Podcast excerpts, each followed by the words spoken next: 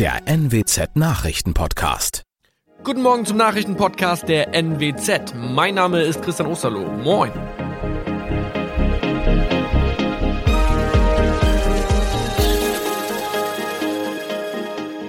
Und das sind unsere regionalen Nachrichten am Morgen. C&A-Filiale in Oldenburger Innenstadt schließt diesen Freitag. Tatverdächtiger im Fall Fischerhude stellt sich der Polizei. Und aufmerksame Nachbarn helfen alter Frau in Notlage. Zwei Tage noch, dann ist Schluss. Schon am Freitag schließt die C&A-Filiale 59 Jahre nach ihrer Eröffnung in der Oldenburger Innenstadt. Das hat die Düsseldorfer Zentrale des Modeunternehmens beschlossen. Mangelnde Umsätze für die Top-Lage in Oldenburg und der Druck durch Corona sollen unter anderem C&A zu dieser Entscheidung gebracht haben. Das Gebäude soll zu einem Immobilienfonds gehören, wie es weitergeht, ist aber noch nicht klar. Derzeit wird ein Mieter gesucht und laut der Wirtschaftsförderung Oldenburg soll es für das Gesamtobjekt schon einen Nutzungsinteressenten geben. Keine 24 Stunden, nachdem in Fischerhude eine Frau und ein Mann in einem Wohnhaus tot aufgefunden wurden, hat sich am Mittwochvormittag ein 64-jähriger Mann der Polizei gestellt. Am Dienstagabend wurden beide von dem mutmaßlichen Täter überrascht und getötet. Eine Besucherin konnte sich schwer verletzt zu den Nachbarn retten, die dann die Polizei alarmierten. Das Motiv des Täters ist weiterhin unklar. Auch wie dieser zu den Opfern steht, konnte noch nicht geklärt werden. Gegen den Tatverdächtigen wurde ein Haftbefehl wegen Mordes erlassen. Gut, wenn man solche tollen Nachbarn hat. Eine ältere kranke Frau konnte im Westersteder Ortsteil Ochold dank ihrer aufmerksamen Nachbarschaft rechtzeitig gerettet werden. Das teilte die Polizei am Mittwoch mit. Was war passiert? Normalerweise holt die ältere Dame morgens immer ihre Zeitung aus dem Kasten, doch als sie später noch da lag, wurden die Nachbarn misstrauisch. Es wurde versucht, die Frau zu erreichen. Alle Versuche schlugen aber fehl. Dann wählten die Nachbarn sofort den Notruf. Der Rettungsdienst öffnete die Tür und fand die ältere Frau in einer hilflosen Lage. Sie wurde ins Krankenhaus nach Westerstede gebracht. Das waren unsere Nachrichten aus der Region. Weitere aktuelle News aus dem Nordwesten finden Sie wie immer auf NWZ Online. Und Aktuelles aus Deutschland und der Welt hören Sie jetzt von unseren Kollegen aus Berlin. Vielen Dank und schönen guten Morgen. Ich bin Zoe Tassovali und das sind unsere Top-Themen heute aus Deutschland und der Welt. Omikron in Deutschland. Lauterbach spricht von dynamischer Situation. US-Missbrauchsprozess. Epstein-Vertraute Maxwell ist schuldig gesprochen. Und Lea, Sophie oder Paul. Das sind in diesem Jahr die beliebtesten Vornamen. Die Untererfassung ist wahrscheinlich in der Größenordnung, dass derzeit also die tatsächliche Inzidenz zwei bis dreimal so hoch ist wie die Inzidenz, die wir ausmessen. Darüber hinaus sehen wir eine deutliche Zunahme der Omikron-Fälle, äh, die uns Sorgen macht. Gesundheitsminister Karl Lauterbach schätzt das aktuelle Corona-Infektionsgeschehen deutlich kritischer ein, als die Meldezahlen zeigen. Es sei davon auszugehen, dass die tatsächliche Inzidenz in Deutschland derzeit zwei bis dreimal so hoch sei wie ausgewiesen. Lauterbach appelliert daher an alle Bürger, Silvester in kleinem Kreis zu feiern. Außerdem und ich appelliere an alle, sich Termine zu beschaffen oder äh, in die Impfzentren zu gehen, in die Praxen. Die Booster-Impfungskampagne läuft auch Hochtouren und tatsächlich ist die Boosterimpfung die beste Schutzimpfung gegen die Omikron-Variante, weil die reguläre Impfung hier tatsächlich nur wenig wirkt aber die Boosterimpfung einen guten Schutz schon eine Woche nach der Boosterimpfung bringt, in der Größenordnung von etwa 70 bis 80 Prozent Schutzwirkung vor der symptomatischen Infektion. Und jetzt der kurze Blick ins Ausland. Spanien will trotz der aktuellen Corona-Lage die verordnete Isolationsdauer nach einer Corona-Infektion ohne Symptome verkürzen von zehn auf sieben Tage. In den USA und Großbritannien hat es schon ähnliche Schritte gegeben. In Deutschland werden die diskutiert. Julia Macher in Madrid, was erhofft man sich denn davon und wie ist denn die aktuelle Corona-Lage in Spanien? Spanien will mit dieser Maßnahme den Normalbetrieb in Krankenhäusern, im öffentlichen Nahverkehr, in Supermärkten aufrechterhalten. In den letzten Wochen hatten sich so viele Arbeitnehmer krank gemeldet, dass die Behörden Engpässe befürchteten. Omikron hat die Zahlen in Spanien mit einer 7-Tages-Inzidenz von 850 auf Rekordniveau hochschnellen lassen. Allerdings sind 80 Prozent aller Spanierinnen und Spanier geimpft und das scheint vor schweren Verläufen zu schützen. In den Krankenhäusern sind zurzeit etwa 8 Prozent der Betten mit Covid-Patienten belegt auf den Intensivstationen 18,7. Das ist sehr viel weniger als Anfang des Jahres. Ja, und in Griechenland werden wegen der explodierenden Corona-Infektionszahlen die Regeln ab heute verschärft. Unter anderem gibt es eine Sperrstunde für Bars und Kneipen. Um Mitternacht müssen sie schließen. Einzige Ausnahme, in der Silvesternacht dürfen Tavernen und Clubs bis zwei Uhr nachts aufbleiben. Die Ex-Partnerin des verstorbenen US-Multimillionärs Jeffrey Epstein, Ghislaine Maxwell, ist wegen Sexualverbrechen schuldig gesprochen worden. Die Geschworenen des Prozesses fällten ihr Urteil nach mehrtägigen Beratungen. In dem seit Wochen laufenden Prozess wurde Maxwell vorgeworfen, eine zentrale Rolle beim Aufbau eines Rings zum sexuellen Missbrauch von Minderjährigen gespielt zu haben.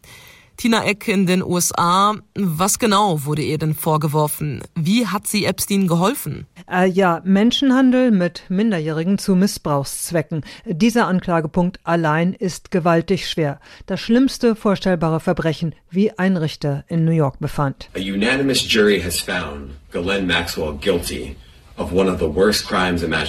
Einstimmig haben die Geschworenen sie schuldig gesprochen wegen sexuellen Missbrauchs von Kindern. Und dabei war Maxwell quasi der Lockvogel. Schick angezogen, charmant, nett, hat sie das Vertrauen der Mädchen gewonnen, um sie dann an die Männer, äh, zum Teil prominente Namen für Sexspiele, weiterzuleiten. Jahrelang in verschiedenen Anwesen von Epstein. Welches Strafmaß könnte ihr denn drohen? Nun, in allen Anklagepunkten zusammengenommen war von bis zu 70 Jahren Haft die Rede, was für eine nun 60-jährige Frau natürlich lebenslang bedeuten würde. Aber Maxwell wurde nur in fünf von sechs Punkten schuldig gesprochen und das Strafmaß wird die Richterin erst später festsetzen. Normalerweise bleibt es deutlich unter der Maximalstrafe. Und könnte sie das Strafmaß senken, wenn sie jetzt noch kooperiert und andere verpfeift? Vielleicht, kommt drauf an. Im Prozess hatte Maxwell alle Vorwürfe zurückgewiesen und auf eine Aussage komplett verzichtet. Ihre Verteidiger sprachen von einer Hexenjagd und einem Stellvertreterprozess, weil Epstein selbst eben nicht mehr belangt werden konnte. Äh, sollte Maxwell nun beschließen, ihr Hintergrundwissen für mildernde Umstände zu nutzen, dann äh, dürften einige Promis vielleicht in Schwitzen geraten. In Epsteins Kreisen verkehrten Leute wie Bill Clinton, Donald Trump, Prince Andrew und Bill Gates. Der Deutsche Wetterdienst stellt heute gegen Mittag seine vorläufige Jahresbilanz vor. Es zeichnet sich ab, dass 2021 wieder zu warm war, aber nicht so rekordverdächtig wie die Jahre zuvor. Nach dem Hitzerekordjahr 2018 und den fast genauso warmen Jahren 2019 und 2020 konnten wir im zurückliegenden Jahr zumindest was die Temperaturen angeht etwas durchatmen. Anders als viele andere Länder in Europa wie Griechenland oder Italien, wo es zum Teil rekordverdächtige Hitzewellen gab. Auch was den Regen angeht, war 2021 unterm Strich endlich mal wieder durchschnittlich.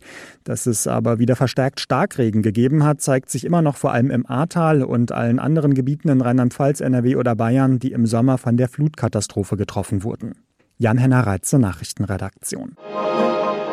Bei der Aufzucht von Legehennen sind in Deutschland bisher pro Jahr 40 Millionen männliche Küken kurz nach dem Schlüpfen getötet worden, da sie keine Eier legen können und für die Mast ungeeignet sind. Das ist ab dem 1. Januar verboten. In unserem Tipp des Tages sprechen wir darüber mit dem Vorsitzenden des Bundesverbandes Ei e.V., Henna Schönecke. Was genau bedeutet denn dieses Verbot? Ab dem 1. Januar 2022 dürfen in Deutschland keine männlichen Küken mehr getötet werden. Und das ist auch gut so. Damit sind wir Weltmarktführer bei dem Thema Tierwohl und machen als erstes Land der Welt dieses Verbot. Und wir erwarten, dass dann in Zukunft mehr Küken aus dem Ausland nach Deutschland kommen, hoffen aber, dass wir die Brütereien weiterhin Legehennen ausbrüten können und auch weiter vermarkten können. Und was bedeutet das neue Gesetz für uns Verbraucher?